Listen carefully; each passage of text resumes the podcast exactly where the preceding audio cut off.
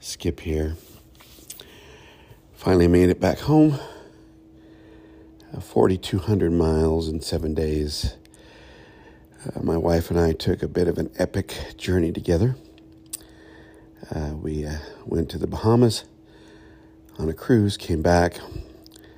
Lots of observations to make, but uh, here I am. You can hear I'm surrounded once again by, by the animal farm in my house. We have two dogs and one cat. Uh, freezing cold, absolutely bitter. I think it's like eight below outside, or something like that. It's ridiculous. Quite a shock to the system to go from 85 to 8 below. Uh, anyway, I'm glad to be back. I'm glad to to be with you again. Um, I was able to produce a few, uh, so I wasn't completely without contact, but uh, I'm glad to be home and uh, be back with you. Uh, one of the things that that I do, and I've shared this with you before, is I observe. I've always been this way. You know, I've always been this kind of person who would be just as happy to people watch uh, as to, you know, do anything else. And I've come back from this journey with a lot of observations, a lot of self reflection, but uh, I want to do something just a pinch different today. And I, I think it's time to do this uh, because the podcast is growing. We're coming up on 13 and a half thousand total listens, uh, depending on the week. You know, the audience can be hundreds, can be in the 20s, 30s, 40s, who knows. Uh, but we're growing, and, and I'm grateful that you're sharing the podcast, and I'm grateful that uh, it means something to you. It means the world to me to do this. Uh, but I, this might be a little bit of an extended one today. I'll try not to make it too extended, but I want to tell you about, as much as I can tell you about, how I came to understand this. And of course, in doing so, I'm going to tell you once again sort of the core tenets of finding meaning and maybe a little bit about myself. Uh, I've learned to protect my privacy, so I will not divulge anything too personal. But I, I, just think it's time to maybe paint a bigger picture, at least for me, if not for you. Anyway, hopefully this is helpful. Uh, because I came back from our journey thinking really deeply about what it means to find real meaning and, and to be human. So I'm, you know, 58 year old man, uh, four children, uh, raised in the 70s, you know, raised by people who insisted I believe like they believe, behave like they believe, uh, behave. Nothing unusual about that. We all we all do that. We've all been there. Uh, began searching. You know, my childhood was not the best childhood. I wanted some answers. And, uh, you know, really, the first half of my life was a profound search. Until about the age of 27, uh, you know, I had uh, searched in bad relationships. I've, I had searched in chemicals and alcohol. I had searched everywhere. And finally, uh, ran out of options in so many ways. I found myself in a, in a drug and alcohol treatment center in Iowa City, Iowa in 1993. And uh, had that epiphany. I think I've shared it with you before that uh, I wasn't sure I could go on any further, and something enveloped me in complete love. I was completely enveloped in unconditional acceptance and love uh, all by myself in a room. And it changed who I am. Uh, once I, I left that place, I began. That's really, for me, where the real spiritual journey began. Uh, and it continued, and I began to search and, you know, found the woman who I adore, my current wife. Uh, we have been together since 1994, been married since 1996. Um, but this journey continued, you know. Even after that great epiphany, I didn't know what to do with it. I didn't know where to put it. I didn't know how to categorize it because that's what the human mind does. The human mind categorizes things. Uh, so I figured that I would take this epiphany and tried to fit it into the 12 step model. Then I tried to fit it into the religious model. And you don't want to hear all the details of that, but needless to say, uh, I spent the following 20, well, not probably, you know, yeah, 20 years, I guess. uh, maybe a little bit more. Really searching for what that feeling was. What, what had happened to me in that room by myself seemed more real than anything else. Um, it, that, that mystical, transformative experience was probably the most real thing I have ever felt. And I needed to do something with it. But I didn't know. I didn't know that the that the things that the world offers, those categories, those models, those boundaries, can't contain that love. I, thought that I could take that experience of unconditional love and somehow plug it into the way life is, and I couldn't. And finally, you know, after being a, a ordained minister for 20 years, I left because uh, it finally became clear to me. Uh, in, in another huge epiphanal moment that that that love can't fit into the world that I created, that we've created together as humans. That the love I felt when I witnessed my children be born, the love I felt when I found my soulmate, my better half, if you will, um, the day we got married, that, that depth of love, it does not fit in to a religion. It does not fit into a self help model. It does not fit into science or politics because those things are really constructs of human thought. And human thought uh, is really based in what is handed to us from prior generations of human thought. And so there was a point, uh, there was a day in, gosh, I suppose late 2017, when the circumstances of my life had come together once again, just like they did when I was 27, where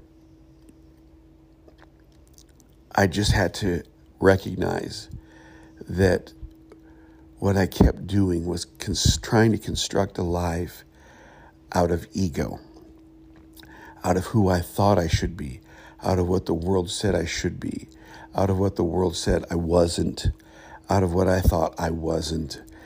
All of these things became clear to me. Uh, and uh, an epiphanal moment profoundly uh, amazing. And I hear some noise down the hall. If you'll just excuse me.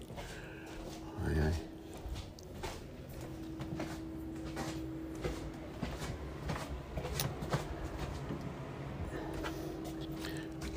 very professional podcasting. closing, closing uh, closing bedroom door so I don't wake people up. Um, it just, I realized, and this is going on, what, I don't know, what, 2007, seven years ago, six years ago, that finally the struggle made sense to me. Why I couldn't find any real meaning. Why, even when I stepped away from uh, things as obviously wrong as drugs and alcohol or depending on other people for my self worth, even after I realized uh, that those things were harmful why I still couldn't find meaning is because the places then that I searched for meaning, they didn't have within them that love that I felt in that room. And it wasn't until it finally dawned on me, it finally came that light bulb. And I'm probably going to name this episode The Light Bulb. That light bulb went off in me, that epiphany, that moment when I said, Oh, well, here's why because everything I thought could contain meaning and could contain that reality can't. Because the way we live as humans is not constructed from that love, is not constructed from the sympathy and empathy and compassion that wonderful people had shown me over the years. Oh, I could go back and do a whole series of podcasts just on individuals that entered my life and transformed it and journeyed with me for a while um, and showed me great compassion. That compassion, that sympathy, that empathy, that kindness, that love is something other than the things we've constructed as humans, the realities we've constructed, the religious notions, the political notions, the notions of, of what it means to be human. One could even say much of uh, the psychology that we've created. Uh, and I don't want to dismiss or demean any of this because I, I had to take all those avenues. You know, I had to go to therapy. Good, th- good therapy is a great thing. Uh, the problem is, the challenge is finding a therapist that's good. Uh, you know, going to 12 step meetings saved my life. Journeying through religion, I met wonderful people. This is not about what's right or wrong or good or bad. This is about seeing clearly uh, that what what finding meaning is about is not about taking who you currently are and finding a category in the world for it. It is literally about becoming, in my opinion, that love, that kindness, that sympathy. It's about becoming the friendship.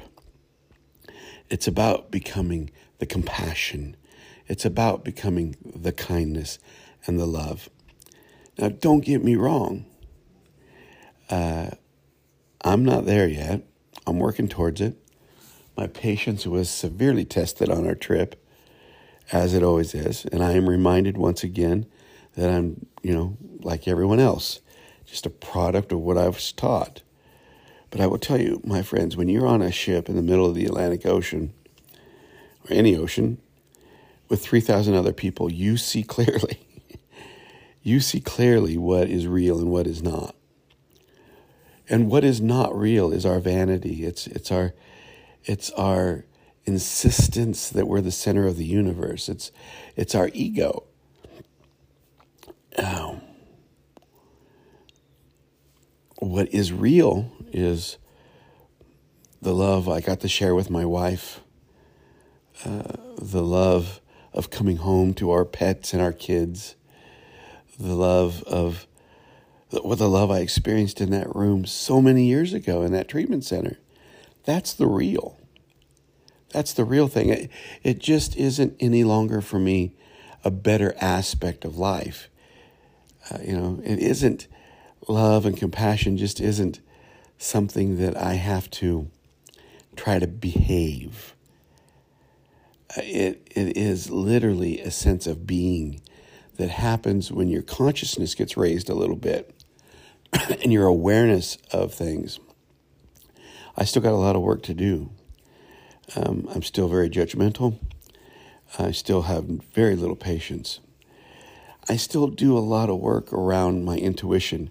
I've always been deeply intuitive, and I can really sense when things are off, and that's hard to live with. So, my point is, I'm learning. I hope you're learning, and I just am so grateful to have finding meaning to to share this with you. Uh, what I am relatively positive of at this point in the journey is that no longer do I need the need to find a category for who I authentically am no longer exists. I don't have to belong to the world. I have to be in it. I have to love people in it. I have to practice compassion in it. But I don't have to categorize myself anymore. I don't have to be the Christian or the Buddhist. I don't have to be the minister or the follower. I don't, these are all things that have been washed out of my life by the realization that the categories themselves impede that feeling I had in that room so many years ago. And I can tell you, folks, uh, although I'm growing and learning, I'm a pretty darn happy guy. Um, I have a deep gratitude, that is for sure. Anyway, there you have it. I hope this is helpful. I will uh, hopefully get back on a schedule, go back to work on Monday. So hopefully we'll we'll get the schedule going again. And uh, hey, you know, just keep doing that simple simple work. You know, ultimately, what brought me to this point was kindness, generosity, love, and hope. Anyway, looks like my dog needs some water. I'm going to go practice some kindness. Uh, and I'll talk to you later. Bye bye.